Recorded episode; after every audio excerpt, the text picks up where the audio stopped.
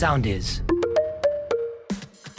Είμαι η Μαρία Φραγκάκη και αυτό είναι το Thrive Podcast. Ιστορίες που εμπνέουν, πρόσωπα που παρακινούν και παραδίδουν μαθήματα ζωής, αλλά και οι ειδικοί του Thrive μοιράζονται μυστικά προσωπικής και επαγγελματικής επιτυχίας. Με μικρά βήματα για ευεξία, αποδοτικότητα και αυτοβελτίωση για να πετύχουμε μεγάλες αλλαγές στη ζωή μας. Be Thrive μαζί μου.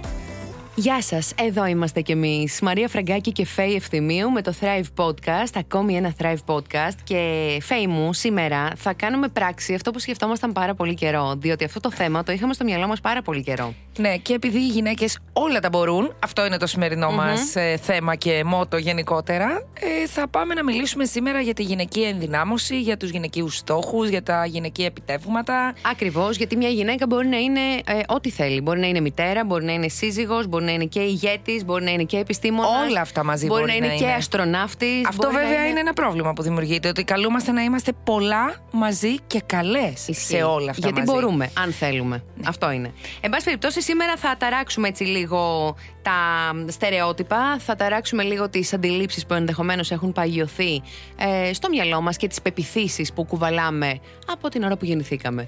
Και θα ανέβουμε και έστω και νοερά ψηλά.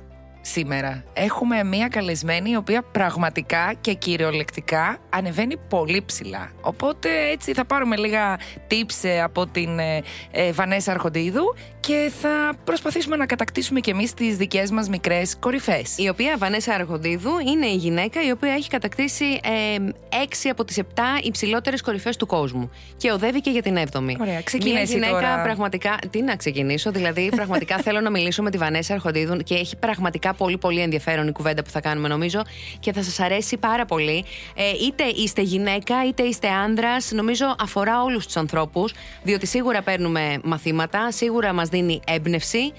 Ε, πρότυπο δύναμης, mm-hmm. ενδυνάμωσης, στόχων, ε, πίστης και θέλησης, αγώνα, προσπάθειας και κατάκτησης τελικά και επιτυχίας. Έχουμε πάρα μα πάρα πολλά να πούμε σήμερα, γενικότερα για την ενδυνάμωση όχι μόνο της γυναίκας, του ανθρώπου mm-hmm. γενικότερα. Οπότε εδώ σας θέλουμε, γιατί θα δείτε γιατί. Έχουμε επισκέψεις. Πάμε λοιπόν να βάλουμε σήμερα στην παρέα μας την ε, κυρία Βανέσα Αρχοντίδου, αλπινίστρια και ιδρύτρια του οργανισμού A Woman Can Be, για να μας μιλήσει για τη γυναικεία ενδυνάμωση, για τη γυναικεία δύναμη και γενικότερα για τις γυναικείες επιτυχίες. Ακριβώς. Γεια σου Βανέσα. Γεια σας, χαίρομαι πολύ που σας ακούω. Και εμείς χαιρόμαστε πάρα πολύ και η αλήθεια είναι ότι θέλαμε πολύ καιρό να κάνουμε αυτή τη συζήτηση μαζί σου, γιατί έτσι μας προκαλείς έμπνευση. Και ναι, όχι μόνο σε εμάς. Αλλά δεν με βρίσκατε γιατί. Γιατί έχεις πάρει τα βουνά. Γιατί τα βουνά, ε. ναι. ναι, κοίτα, Βανέσα, μια γυναίκα όλα τα μπορεί. Νομίζω ότι αυτό είναι το σημερινό μότο μας και νομίζω ότι είσαι ο κατάλληλος άνθρωπος, η κατάλληλη γυναίκα για να μας το αποδείξεις εμπράκτος. Mm-hmm. Να πούμε ότι η Βανέσα είναι μία από τις γυναίκες που έχει ανέβει, έχεις ανέβει και στις επτά κορυφές του. Ψηλότερες κορυφές του κόσμου, Βανέσα, ή απομένει μία, τις έξι. Στις έξι mm-hmm. από τις επτά, η τελευταία ήταν το Everest ε, και στην Ανταρκτική ε, προγραμματίζω πολύ άμεσα να πάω. Ε, ο κορονοϊός ήταν και ένας από τους λόγους που αυτό το lucky streak ε, των κορυφών ε, το, το διέκοψε. Mm-hmm. Αλλά ευελπιστώ ότι τώρα που θα φτιάξουν λίγο τα πράγματα και θα μπούμε στην κανονικότητα, θα συνεχίσω κι εγώ αυτή την κανονικότητα των κορυφών μου.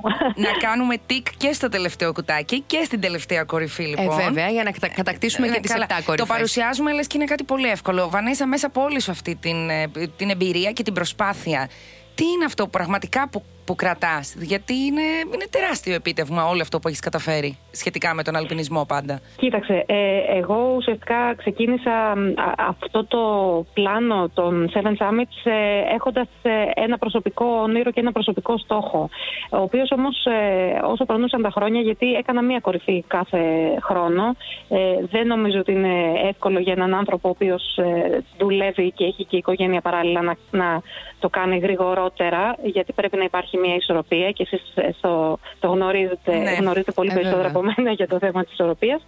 Αλλά ε, ο προσωπικός αυτός στόχος ε, έγινε κάτι πολύ μεγαλύτερο. Έγινε ένας ε, στόχος ε, όχι μόνο για μένα, αλλά ε, αυτό που προσπαθώ να κάνω είναι να δώσω πλέον μέσα από το δικό μου προσωπικό παράδειγμα έμπνευση, γιατί είδα ότι αυτό με γεμίζει περισσότερο τώρα πια. Mm-hmm. Ε, και δεν μιλάω έμπνευση μόνο στις γυναίκες, αλλά βλέπω πολλούς ανθρώπους γύρω μου οι οποίοι ε, εγκλωβίζονται σε ρόλους, εγκλωβίζονται σε στερεότυπα, άντρες και γυναίκες, και ο τρόπος με τον οποίο αντιμετώπισα εγώ όλη αυτή την κατάσταση νομίζω ότι μπορεί να βοηθήσει και άλλους ανθρώπους που έχουν, δεν θα σου έλεγα απαραίτητα εγκλωβιστεί, αλλά άλλους ανθρώπους οι οποίοι θέλουν και αυτοί να ακολουθήσουν ένα δικό τους προσωπικό όνειρο, να βρουν τα πατήματα, να πάρουν, θα έλεγε κανείς, έμπνευση και αυτοί, για να μπορέσουν να υλοποιήσουν τα κρυφά τους όνειρα και να μπορέσουν να συμβάλλουν και σε μεγαλύτερα πράγματα, όχι δηλαδή μόνο στις προσωπικές επιτυχίες, αλλά και στην αντιμετώπιση κάποιων κοινωνικών προβλημάτων. Mm-hmm.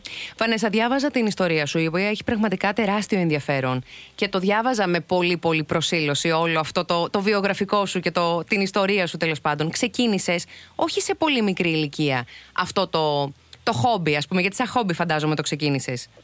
Πολύ σωστά. Στην Πολύ ηλικία σωστά, των είκοσι επτά λες. Ετών, από ό,τι θυμάμαι, από ό,τι διάβασα. Ναι, ναι. Ε, μέχρι τότε δεν είχες καμία επαφή με το σπορ. Δεν είχα καμία επαφή γενικά με τα σπορ, ναι. πρέπει να σου πω. Α, Γενικότερα, ε, ε, αυτό το οποίο έκανα, ε, όπως πολλοί κόσμος κάνει, είναι πριν βγούμε στην παραλία.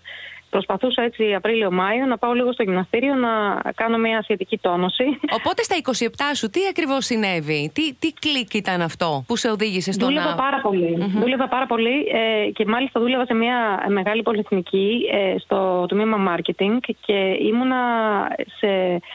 Θα έλεγα σε εικοσιτετράωρη βάση προγραμματισμένη να σκέφτομαι τα brands, να σκέφτομαι τη δουλειά μου, να σκέφτομαι το τι θα κάνω ώστε να βελτιώσω την απόδοση και τα μερίδια των μαρκών μου. Mm-hmm. Ε, για μένα αυτό ήταν κάτι τρομακτικά αγχωτικό. Ε, έβλεπα εργασιακά όνειρα. Αυτό ε, δεν ξέρω, νομίζω ε, το, το, το παθαίνουν πολύ. Ναι, εργασιακούς εφιάλτες. Ναι. Έφτασες ποτέ στο όριο του burnout? Γιατί όπως το περιγράφεις, το για αυτές να έχεις εργασιακά όνειρα είσαι ένα βήμα πριν το burnout. Ναι, θα μπορούσα να πω ότι έφτασα και στο όριο του burnout, ε, γιατί αισθανόμουν πάντα πολύ κουρασμένη. Mm-hmm. Δηλαδή, αν, πολύ. Δεν, δεν μπορώ να πω ότι μου έλειπε ο ύπνος, αλλά κοιμόμουν χωρίς να ξεκουράζομαι πραγματικά. Mm, ψυχική και κούραση κυρίως. Ναι, ήταν, ήταν ψυχική κούραση και ήταν ε, και ένας, ε, ε, μία περίοδος για μένα που μπορώ να πω ότι το άγχος δεν είχε να κάνει μόνο με το αν θα πάνε καλά ή όχι τα, τα πράγματα στη δουλειά. Ήταν μόνιμο, δηλαδή αισθανόμουν ότι και εγώ προσωπικά σαν, σαν άνθρωπος κάτι θα μου συμβεί, κάτι θα γίνει, δεν no. θα προλάβω. Είχες... Θα μπορούσα να το πω λοιπόν burnout, mm. πραγματικά. Ναι, νομίζω είχες μπει σε ένα φαύλο κύκλο άγχους και στρες λοιπόν. Ε, το ένα ε, πυροδοτούσε το άλλο. Σωστά. Και μια μέρα ε, πριν ένα μεγάλο έτσι, ε, ραντεβού που είχαμε και ένα μεγάλο λανσάρισμα, μου λέει μια φίλη στο γραφείο, ε, πάμε μια εκδρομή μονοήμερη με έναν ορειβατικό σύλλογο. Αλλά ήμασταν μαζί στο γραφείο και γενικά της λέω σε τρελή, δεν υπάρχει περίπτωση τώρα να μην κάτσουμε να φτιάξουμε την παρουσίαση που θα έχουμε τον πρόεδρο, που θα έχουμε τον, που θα έχουμε τον άλλον να τρέχουμε στα βουνά, και μου λέει έλα μωρέ, ε, άμα πας εκεί κάτι θα περάσεις καλά. Τώρα δεν ξέρω πώς με έπεισε, προσπαθώ χρόνια να καταλάβω πώς θα κατάφερε να το κάνει αυτό, αλλά αφίστηκα. Για καλό. Και εκείνη, για καλό, για καλό, πραγματικά. Γιατί εκείνη τη μέρα συνειδητοποίησα ότι ήταν η μοναδική μέρα που δεν σκέφτηκα καθόλου τη δουλειά. Ε, έφταιγαν δύο πράγματα. Έφταιγε καταρχήν, όπως το είδα αργότερα, η επαφή με τη φύση, mm-hmm. και ε, το γεγονός ότι όταν ανεβαίνεις προς την κορυφή ενός βουνού, όσο μικρό και είναι αυτό το βουνό, ειδικά άμα δεν είσαι και πολύ γυμνασμένος όπως δεν ήμουν εγώ εκείνη την περίοδο, φτάνεις στα όρια σου. Είναι άθλος, ε, βέβαια. Και, και το, πράγμα, το μόνο πράγμα το οποίο σκέφτεσαι είναι πώς θα μπορέσεις επιβιώσεις. να επιβιώσεις. Mm-hmm. Ακριβώς, πολύ καλά τα λέτε. Το σύνδρομο της επιβίωσης, βέβαια. Οπότε σε αυτή την περίπτωση, όταν κατέβηκα κάτω, ε, ήταν η πρώτη φορά που αισθάνθηκα ότι. Ε, Είχα ξεκουραστεί ψυχικά, σαν να είχα κάνει διακοπές ε, μία-δύο εβδομάδες. Mm. Και όμως είχαν περάσει μόνο λίγες ώρες μία Κυριακή. Την επόμενη μέρα η απόδοση μου ήταν πολύ καλύτερη. Οπότε ε, μπορεί να ήμουν πιασμένη παντού, αλλά αυτό το οποίο βίωσα πνευματικά mm-hmm. ε, με έκανε να ξεκινήσω την ορειβασία σε, και, και να λέω ότι για μένα είναι το, το ηρεμιστικό μου. Να. Η επαφή με τη φύση και γενικά η ανάβαση στα βουνά. Ένιωσες, ε, αισθάνθηκες και περηφάνεια όμως για τον εαυτό σου, μόλις κατέβηκες, ότι τα κατάφερα? Είναι σαν μικρογραφία της ζωής το να ανεβαίνεις σε μια να. κορυφή. Ε, αισθάνεσαι περηφάνεια, αισθάνεσαι καταρχήν δέος την ώρα που ανεβαίνεις στην κορυφή και βλέπεις, όσο μικρή και αν είναι η κορυφή, μικρή λέω, ε, μπορεί να είναι ε, χίλια πεντακόσια, δύο χιλιάδες, μπορεί να είναι και λόφος καμιά φορά. Mm. Αλλά επειδή έχεις περάσει όλη αυτή την, ε, τη, την κούραση ανεβαίνοντας, mm-hmm. το να φτάσεις ε, σε ένα, στο ψηλότερο σημείο είναι η επίτευξη ενός στόχου. Mm-hmm. Ε, και αυτό σου δίνει αυτή την ικανοποίηση. Ε, κατεβαίνοντας, ναι, εννοείται ότι αισθάνθηκα πάρα πολύ καλά και λέω, κοίτα να δεις, τα κατάφερα να ανέβω. Ε, όχι τόσο όσο στις άλλες κορυφές, ε, γιατί μπορώ να σου πω ότι ειδικά στην πρώτη εκείνη κορυφή η ταλαιπωρία ήταν αυτή που για μένα ήταν ως κυρίαρχος συναίσθημα, όχι τόσο πολύ η περηφάνεια, αλλά μετά μου έδωσε το έναυσμα να, ε, να κάνω αυτό που ακριβώς σας έλεγα, δηλαδή να, να προετοιμάζομαι για τις κορυφές. Ναι. Η προετοιμασία βέβαια είναι η, η καθημερινή γυμναστική, η οποία σου δίνει τη δυνατότητα να είσαι πιο έτοιμος. Μεταφορικά και κυριολεκτικά μιλώντας, όλο αυτό δεν περνάει και μέσα στην υπόλοιπη ζωή σου? Η στοχοθεσία, η προσήλωση στο στόχο, η προσπάθεια για την επίτευξή του, ε, δεν περνάει γενικότερα στην, στον όλο τρόπο που αντιμετωπίζεις τους καθημερινούς, μεγάλους ή μικρότερους στόχους της ζωής σου?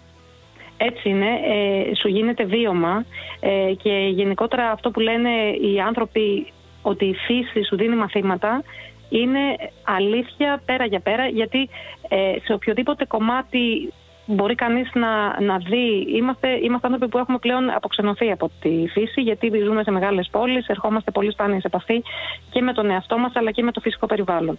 Αυτό λοιπόν το οποίο μπορεί κάποιος να αποκομίσει από τη φύση, αν ανοίξει τα αυτιά του και ακούσει, είναι μαθήματα τα οποία είναι μαθήματα αιώνια, mm-hmm. ε, που οι άνθρωποι είχαν να αντιμετωπίσουν ε, για πάρα πολλά χρόνια πριν από αυτή την αποξένωση.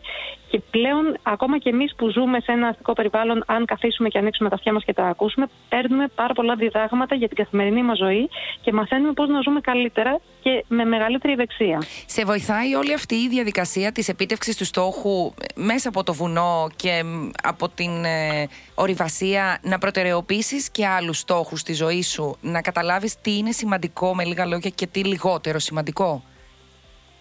Ναι, σε βοηθάει, γιατί ε, όταν βρίσκεσαι ειδικά σε μια υψηλή κορυφή και ξαφνικά βλέπεις ότι ε, οποιοδήποτε βήμα μπορεί να κάνεις ε, σε φέρνει ε, στα όρια ουσιαστικά του, του κινδύνου, τότε εκεί λες, το πιο σημαντικό είναι η ζωή μου και όχι το τι θα πω στο meeting ή το ε, αν ε, αύριο πρέπει να είμαι κάπου ε, σε μια συγκεκριμένη ώρα. Έχεις αυτό που λέμε perspective. Mm-hmm. Για μένα δηλαδή σου δίνει το perspective. Και επίσης βλέποντας όλα αυτά τα πράγματα τα οποία είναι φτιαγμένα και θα παραμείνουν στο ίδιο σημείο αναλύωτα. Μιλάω για τα βουνά, μιλάω για τα δάση, μιλάω για, τα, ε, για, για όλο αυτό το φυσικό πλούτο.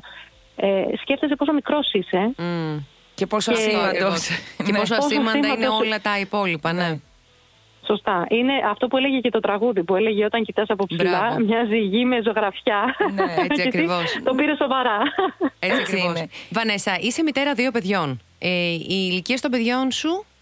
Ε, ο μικρός μου είναι οκτώ χρονών και δώδεκα είναι ο μεγάλος. Πώς το... Μπαίνουμε στην προεφηβεία. Mm-hmm. Ακριβώς. Πώς το αντιμετωπίζουν, πώς το βλέπουν όλο αυτό που η μαμά τους ε, κάνει αυτό το πράγμα? Το, το βλέπουν, ε, σε θαυμάζουν φαντάζομαι.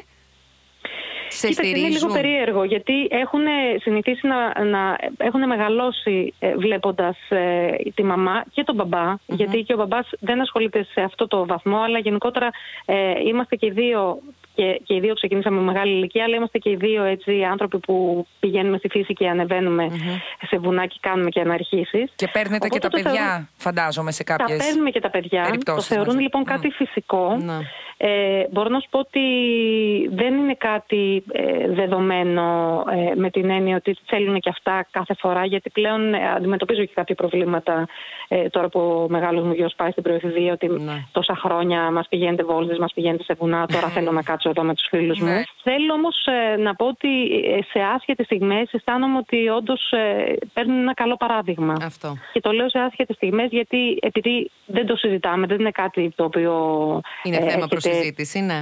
Σωστά, σωστά. Ε, αλλά βλέπω ότι σε κάποιες εκθέσεις, για παράδειγμα, που μπορεί mm. να τους ε, γράφουν, για, ε, να τους λένε να γράψουν για τη μαμά, ε, αναφέρονται σε μένα με αυτή μου την ιδιότητα. Mm. Δηλαδή, για να σου δώσω μια έτσι, εικόνα, ο γιος μου έγραψε ε, σε μια έκθεση, ο μικρός, ο οκτώ χρονών, mm-hmm. που έλεγε «Πες μας ε, πώς σκέφτεσαι τη μαμά σου». Ήταν η μέρα της, της μητέρας, yeah. γι' αυτό τα, τα γράφαν αυτά. Και έλεγε «Τη σκέφτομαι σαν ένα πολύχρωμο παγωμένο λουλούδι που περπατάει στα βουνά». Άκου να δεις, άκου να δεις. Οπότε νομίζω ότι του έχει μείνει λίγο η εικόνα ότι η μαμά... παίρνει τα βουνά γενικότερα, ναι, ναι, και τα κρύα βουνά, οπότε εξού και το, ναι, παγωμένο. Αλλά μέσα στην καθημερινή μας συζήτηση δεν είναι κάτι. Είναι το κάτι οποίο... φυσιολογικό στην οικογένειά σας και αναμενόμενο. Ναι. Ε, όταν χρειάζεται να λείψεις, γιατί φαντάζομαι λείπεις αρκετά μεγάλα διαστήματα όταν πας να κατακτήσεις μια κορυφή του κόσμου. Έτσι δεν είναι? Κοίταξε. Ε...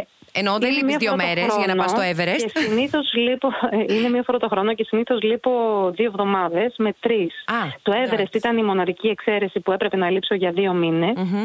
Εκεί είχαμε μία επαφή, γιατί σκαρφάλωνα σε ένα λοφάκι το οποίο βρισκόταν στο base camp το περισσότερο διάστημα. Για να πάει κανείς στο Everest και να ανέβει στην κορυφή, το περνάς στο base camp και στις γύρω, ναι, στις γύρω κορυφές για λοφάκι, ε, ένα χιλιόμετρο. Ε, κοίταξε, ε, το base camp είναι στα πέντε χιλιάδες τριακόσια πενήντα μέτρα. Α, τίποτα. Γι' αυτό το λέω, ένα λοφάκι. Τίποτα, πολύ χαλαρά. Σαν του Φιλοπάπου, ένα λοφάκι. Συγγνώμη, αλλά... Ε, ξέρεις, okay, για σένα αυτό ακούγεται πολύ απλό. Για όλους εμάς τους υπόλοιπους που απλά ανεβαίνουμε του Φιλοπάπου, ε, είναι, εντάξει, δεν είναι τόσο μικρό.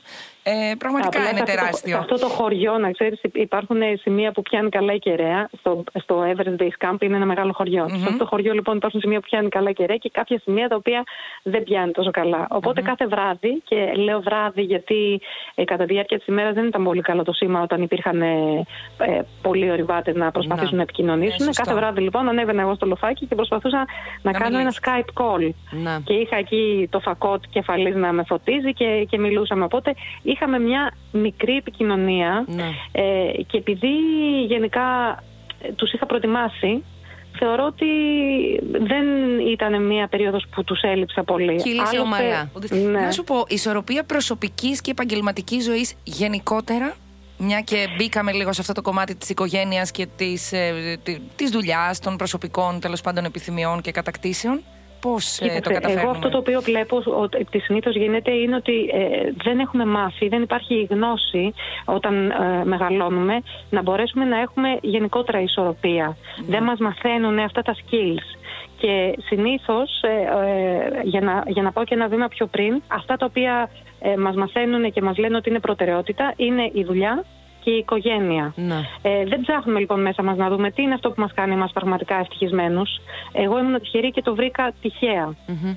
Ε, το βρήκα δηλαδή σε μια άσχετη στιγμή της ζωής μου. Αλλά νομίζω ότι θα ήταν πάρα πολύ σημαντικό να μπορέσουμε από μικρή ηλικία να δούμε ποιες είναι αυτές οι δεξιότητες, ποια είναι αυτά τα, τα στοιχεία του χαρακτήρα μας τα οποία θα μπορούν να μας κάνουν να αισθανθούμε καλύτερα, να μας κάνουν να αναδείξουμε ε, τα προσωπικά μας θέλω. Και γενικότερα νομίζω ότι θα ήταν πολύ ωραίο να είχαμε έτσι μια καθοδήγηση από μικρή ηλικία για να μπορέσουμε να, αναπτύ... να αναπτύσσουμε και προσωπικά όνειρα, όχι μόνο οικογενειακά και επαγγελματικά. Σωστό, σωστό. Ναι. Και Ο... να ταράξουμε λίγο ε, το κατεστημένο και τα στερεότυπα. Αυτό είναι πάρα πολύ σημαντικό το οποίο λες, γιατί δεν έχουμε εικόνες, mm-hmm. όχι μόνο στην Ελλάδα και σε άλλες χώρες. Ε, μπορεί να νομίζουμε ότι μιλάμε για ε, μια κοινωνία όπου υπάρχει ισότητα μεταξύ ανδρών και γυναικών.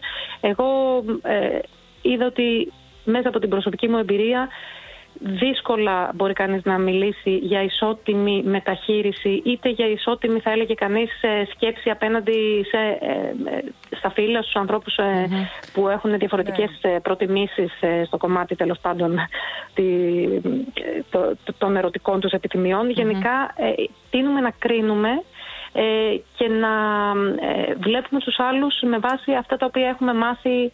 Και τις αντιλήψεις. Μια κοινωνία της... η οποία δεν ναι. είναι. Ναι. Ναι. Παγιωμένες αντιλήψεις και στερεότυπα. Και εδώ ερχόμαστε λίγο στη γυναικεία ενδυνάμωση. Υπάρχει βέβαια και το, το, πρόβλημα, το πρόβλημα. Υπάρχει το στερεότυπο, το δεδομένο ότι οι γυναίκες καλούνται από πάντα, αλλά και στη σύγχρονη κοινωνία ακόμα πιο έντονα, να, να ανταπεξέλθουν σε πολλαπλούς ρόλους. Δεν μπορείς να χωρέσεις κάτω από μία μασχάλη, το mm. λέει και η παροιμία, δύο καρπούζια. Mm. Ε, το σημαντικό βέβαια είναι ότι, το, γιατί το ένιωσα κι εγώ, ε, πολλές φορές επειδή έχουμε αυτή την εικόνα που μας δίνει η κοινωνία ότι πρέπει να είσαι καλή μητέρα, πρέπει να είσαι ε, στη δουλειά σου συνεπής ε, και ε, αυτό δεν σου αφήνει χώρο ούτε για τις προσωπικές σου επιθυμίες, αλλά πολλές φορές ακόμα και αν κάνεις τις προσωπικές σου επιθυμίες όπως εγώ, να αισθάνεσαι ενοχές. Να, να λες, ε, είναι δυνατόν, ας πούμε, να είμαι εγώ καλή μητέρα όταν αφήνω και φεύγω, ε, αφήνω τα παιδιά μου πίσω και φεύγω, ξέρω εγώ, για δύο μήνες. Είναι γιατί το αισθάνεσαι, ε, εγώ... σου έρχεται σε σκέψη, ή γιατί σκέφτεσαι τι μπορεί να σκέφτεται ο κόσμος, ή η κριτική που μπορεί το, να δεχτείς. Ναι. Γιατί είναι στερεότυπα τα οποία έχουν περάσει μέσα μου. Και έχεις ε, μεγαλώσει από... με αυτά. Και έχω μεγαλώσει, ναι, με αυτά. Βέβαια, υπάρχει και ο ουσιαστικός χρόνος που πρέπει να περάσεις με τα παιδιά σου, που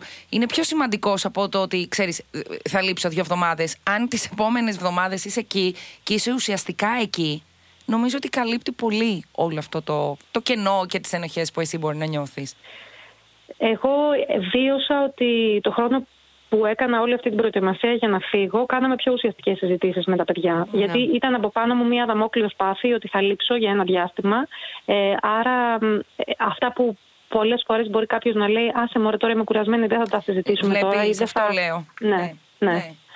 Ε, αυτό με βοήθησε πάρα πολύ και γενικότερα βοηθάει πάρα πολύ το, ε, την όλη συζήτηση, το να μπορείς να επικοινωνήσεις όσο το δυνατόν γίνεται, βέβαια, ε, και να πεις ότι κοιτάξτε να δείτε, παιδιά, δεν υπάρχει μόνο ε, το δικό σας θέλω, γιατί οι γονείς μας έτσι μας είχαν ναι. συνηθίσει να μεγαλώνουμε και να είναι το θέλω μόνο των παιδιών. Σωστά. Αλλά υπάρχει και το δικό μας θέλω και θα πρέπει σε αυτή την οικογένεια να έχουμε όλοι μας ε, ένα zero voice, όπως το λέγαμε στο mm-hmm. marketing.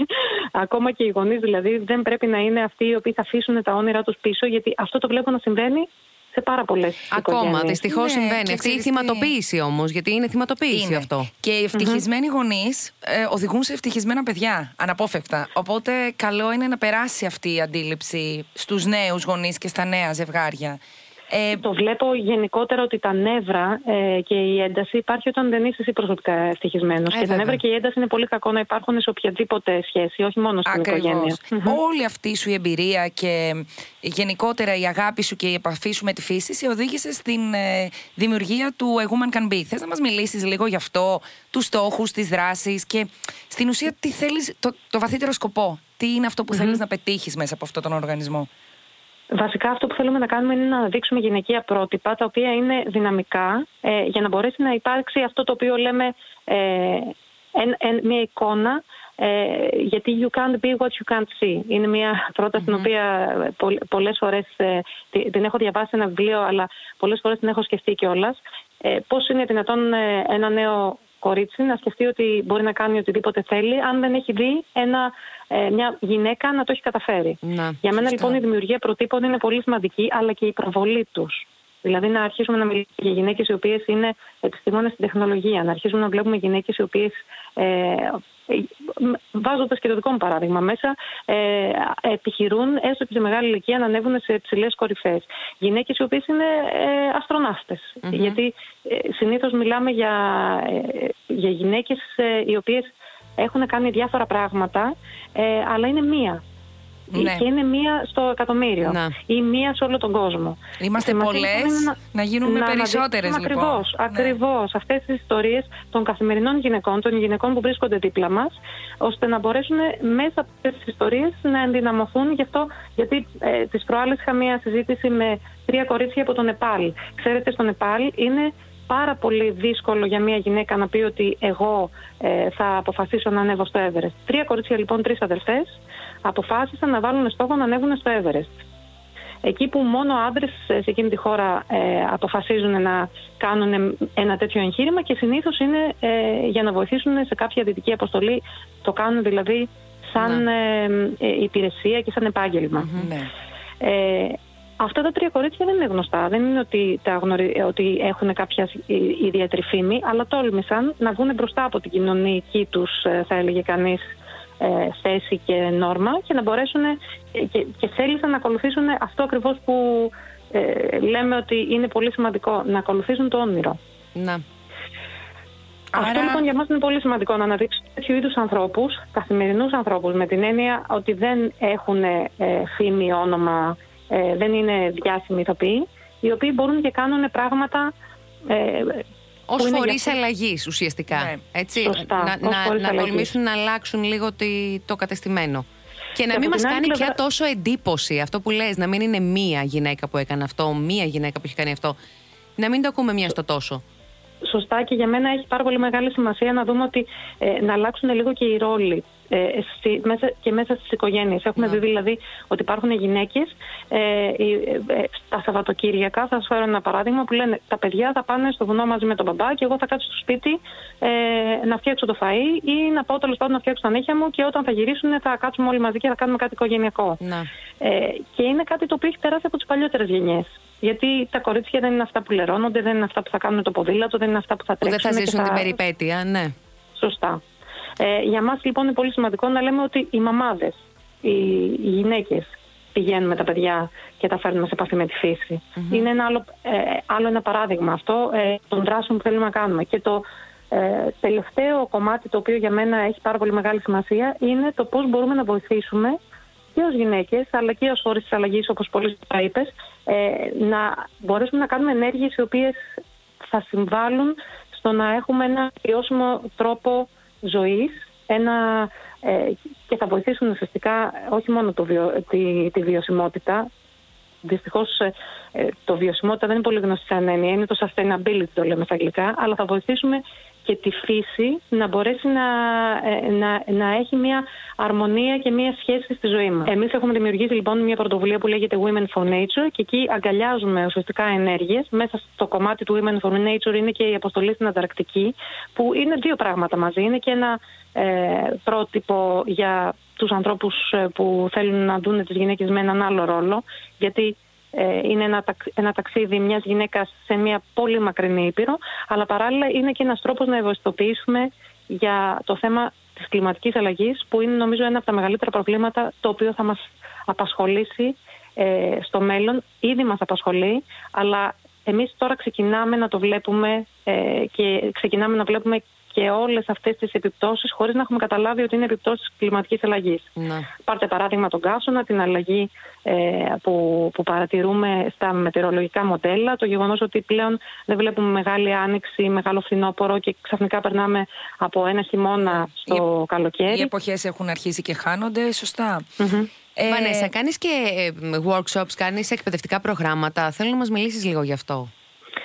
Ναι, ε, για, για μένα είναι σημαντικό ε, το κομμάτι της εκπαίδευσης. Θεωρώ ότι η εκπαίδευση είναι αυτή η οποία θα μπορέσει να ε, πάει τον κόσμο μας μπροστά, γιατί όσο μεγαλώνουμε εμείς αποκτούμε κάποιες παγιωμένες αντιλήψεις. Τα παιδιά όμως, μεγαλώνοντας, ε, μπορούν να έχουν άλλες προσλαμβάνουσες και μέσω της εκπαίδευσης, όχι απαραίτητα της εκπαίδευσης στο σχολείο, ε, της εκπαίδευσης που γίνεται και μέσα στην οικογένεια και μέσα από την λεγόμενη παιδεία που έρχεται την, την κοινωνική, να, να, να αποκτήσουν άλλου είδους πρότυπα. Για μένα λοιπόν το κομμάτι της περιβαλλοντικής εκπαίδευσης είναι πάρα πολύ σημαντικό.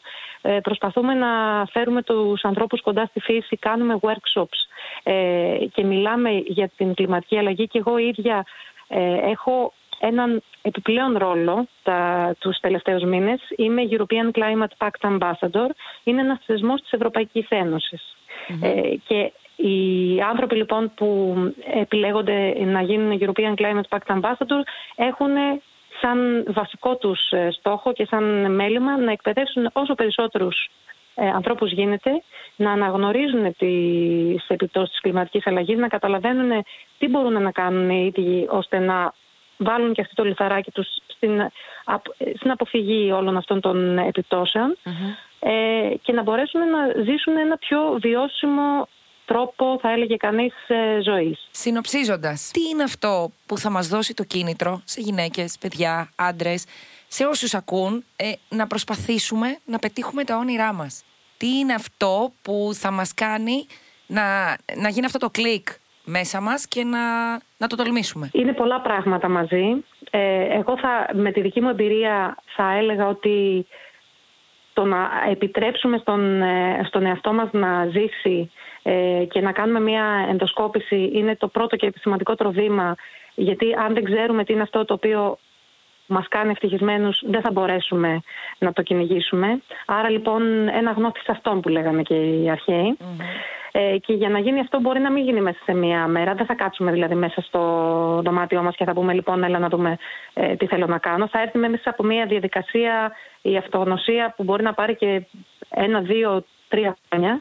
Αλλά μόλις γνωρίσουμε τον εαυτό μας ε, θα μπορέσουμε να βάλουμε τους στόχους, τα βήματα ε, για να πετύχουμε αυτούς τους στόχους και να, βάλουμε, να βρούμε αυτό το μονοπάτι προς την επιτυχία.